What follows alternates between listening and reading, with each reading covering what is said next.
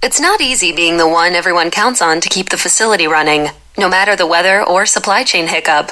But we get you, Raymond in Buffalo, and Maria in Miami, Jules in Minneapolis, and Stan in Central Indiana, taking control of everything that's under your control. At Grainger, we're here for you with experienced branch staff at over two hundred fifty locations so you get the product you're looking for. Call, click Grainger dot com, or just stop by. Grainger, for the ones who get it done. Hello, and welcome back to the Transfer Tracker Podcast. You know, when I started this pod, I thought, this this really feels like free agency, one hundred percent. And I said that more tongue-in-cheek, even though I really thought that's what it was. Now, the more I'm reading about N I Ls, which are name, image, and likeness, I think it, it pretty much is a free agency. Schools are setting up what they uh, call collectives, and these are donors and, you know, businessmen in the community. And basically what they're doing is they're pooling money together. And, you know, one person or a board, I guess, controls how it's distributed, a G M. But I think this can pretty much be called a salary, a salary cap, because, you know, each school is going to only have a certain amount of money. And I even think, you know, less rich schools will, you know, be in the picture and just trying to keep that one, you know, one guy they have. Of course, we all know who the rich schools are and the schools that can, you know, up a player's fan base. A lot of this will be, you know, based on followers on Instagram, social media, such as that. And you know, you know where the eyeballs are, you know, and you know who the rich schools are.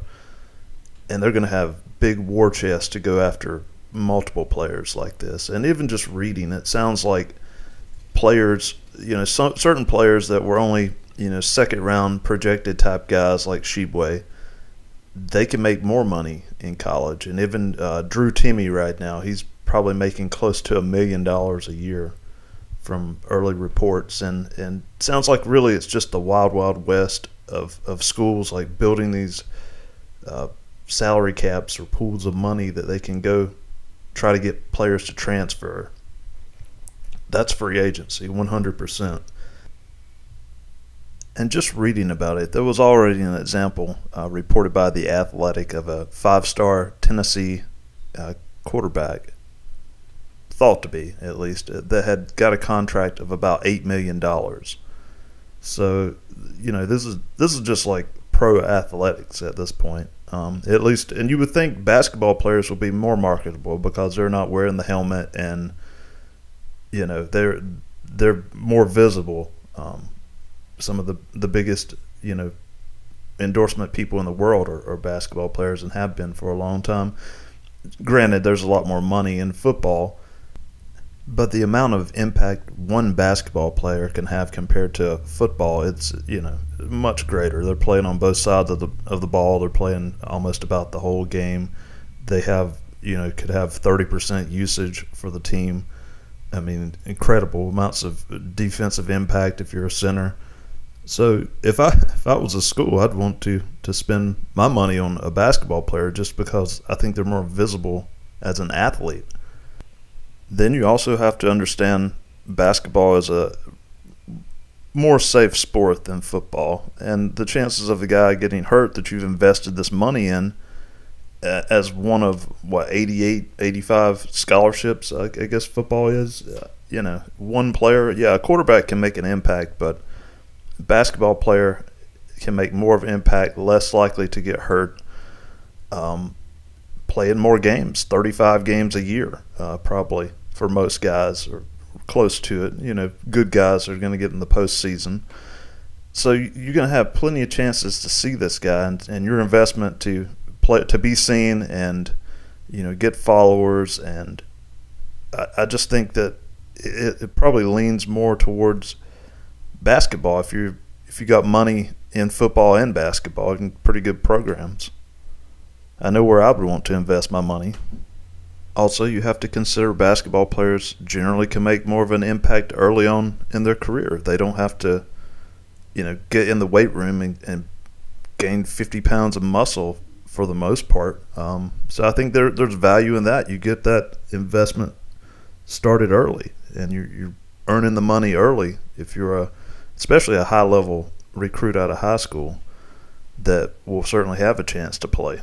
So while we knew this was uh, essentially free agency, I think it has become much clearer and clearer now that, you know, to schools that you're going to have to pay these guys, and that's what they're they're doing. They're making deals or talking to other, you know, guys in the portal.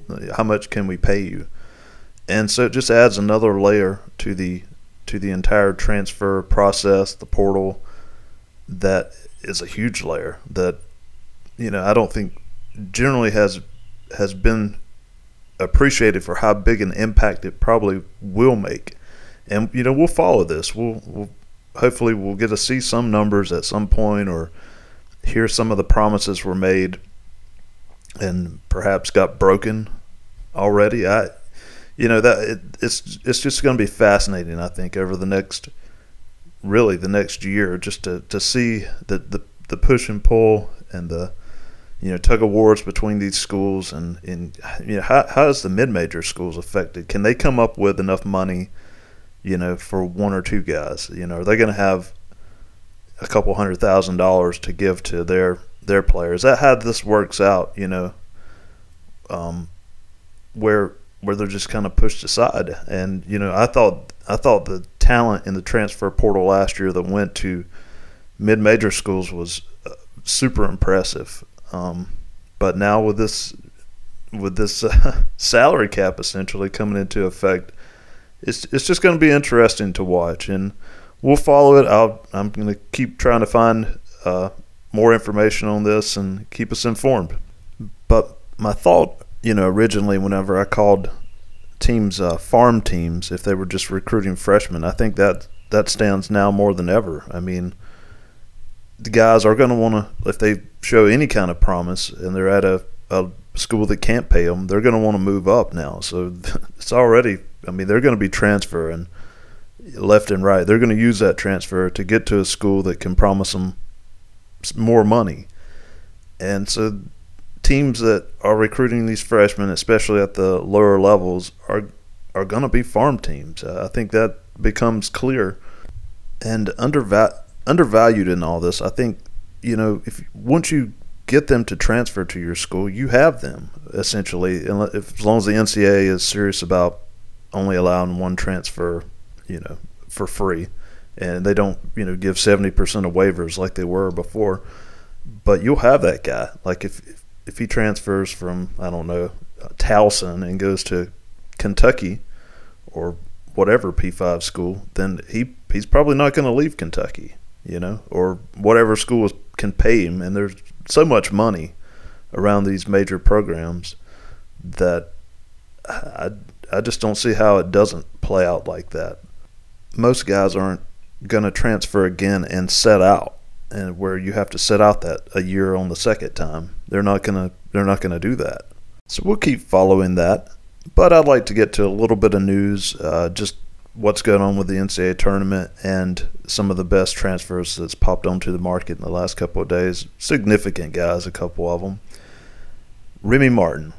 Let's just uh, start there, because he was considered one of the one or two best transfers pretty much by everyone last year. Deservedly so. I mean, he had been quite a good player at Arizona State.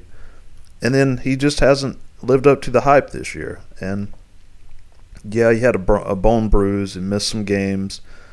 But still, he, he wasn't, you know, he I, – You would, I think I, I spoke about it in a previous podcast that you expected him to be more efficient, and he, he really wasn't. But he he's healthy now. I think he's he's really been playing well uh, ever since the end towards the end of the conference tournament. But the last two games against uh, Creighton and Providence, he had twenty points, seven rebounds, four assists versus Creighton, and twenty-three points, seven rebounds, three assists last uh, night versus Providence. Kansas is into the Elite Eight, and they are the the betting favorite at this point, the lone number one seed left, and he's looking looking like the real deal, like what everyone expected him to, to look like. And it's good. I, th- I think as someone who appreciates transfers, you know, there's something here to appreciate. While we are appreciating, I've got to say something about Saint Peter's. They had no transfers. Good for them, though. This is all homegrown. But what an incredible story. A fifteen seed going to the Elite Eight. It's almost unthinkable uh, a few years ago. Um, granted, it seems to be happening, you know, ever since Florida Gulf Coast got there, I, I guess would be, you know, it, it seemed realistic at that point. And they didn't. They didn't seem under-seeded. They seemed appropriately seeded, I think, if you just look at the record and, you know, what they actually did. But what they're doing is incredible. And I, I don't know if teams will want their players or if this is just uh, guys coming together at one time. But I, I think that someone's going to look at their players for sure. You, you put this kind of run together, maybe you really were under-seeded. And nonetheless, it's an incredible story. I'm very happy. I love underdogs, so that's something that I've always been waiting for. This is what you, as a college basketball fan, I think you dream of, being able to see a situation where a fifteen seed or a sixteen seed upsets number one, or fifteen seed not only upsetting number one, but multiple teams. And Kentucky, a, a blue blood along the way, just makes it more incredible. And now they have a chance to get to the Final Four. And a team that realistically is fairly beatable. I think they're going to be uh, tougher to beat, you know, than, than Purdue was. Uh, North Carolina, I mean, they just have more perimeter options. And let's talk about Purdue for a minute. This is a team that I have looked at all year as a – it's like, dude, you got Zach Edey and Trevion Williams, and you can't figure out a way to play them both. It's just like it's it's mind-boggling to me. And I say that way. I say that because Williams is a is a good passer. I mean, he's he's a guy. I watched some film on where he gets the ball and how he how he passes. But you have probably the most dominant big man in Zach Edey. He played seventeen minutes, and he had eleven points and was, you know, totally good in those minutes. Five of seven shooting. But you got to get that guy on the court, man. And then you got a, a preseason All-American in Williams, and he's coming off the bench, and he plays twenty-three minutes. It's just, it, the, you know, it, it's an embarrassment of riches for sure. But how do you not figure a way to get both of these guys on the court more than that? I'm not saying they have to play thirty-five minutes a game each, but I kind of, it just seems like they should be able to play some together. And I know I, I love modern basketball. I love having the space.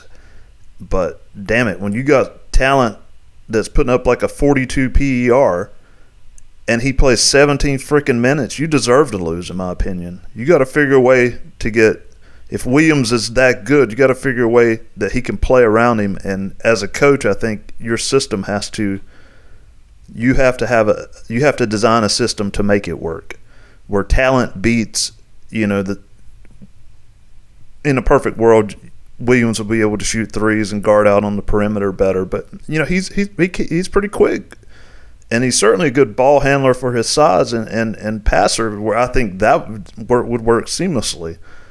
But it's just something that, as a, I have no dog in the fight, just as an ob- objective person who likes college basketball, I, watching Edey play twenty minutes a game was kind of infuriating to me in midseason, and you're talking about in the big dance where, where it matters.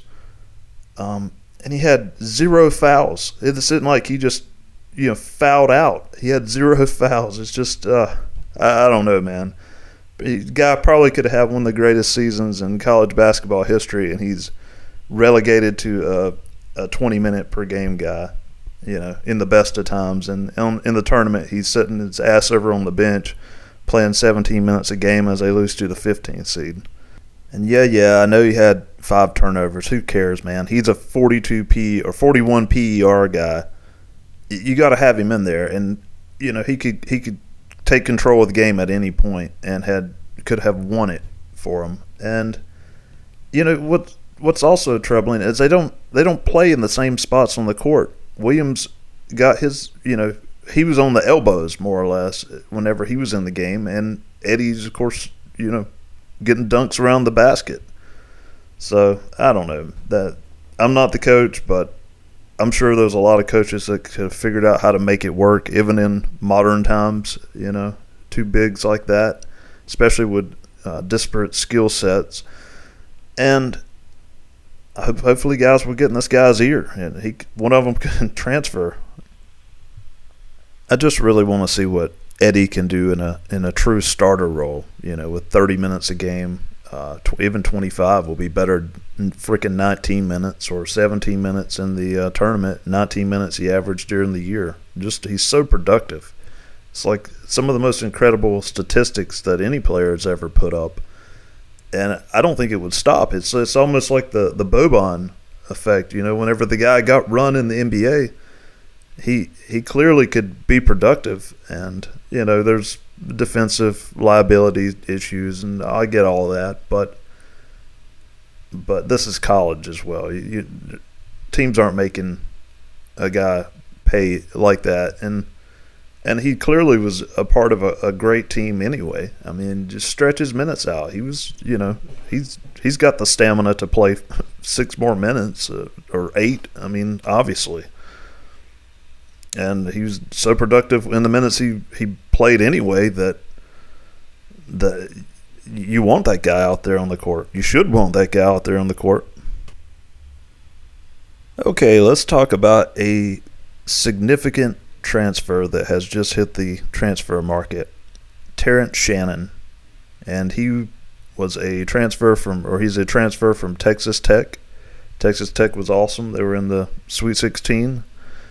And he, out of coming out of high school, he had the pedigree. He was a number eighty-one in his class, and six foot six, two ten, averaged ten points, uh, two point six rebounds, shot nearly thirty-nine percent from three-point at sixteen point five P R, but he was uh, much better last year, actually. The team wasn't quite as good, but, I mean, they were still a totally good team, six seed, and he averaged uh, thirteen points, four rebounds per game, and let's see what his P E R was, twenty-one point one. So, yeah, this guy's a, a stud, point five five true shooting.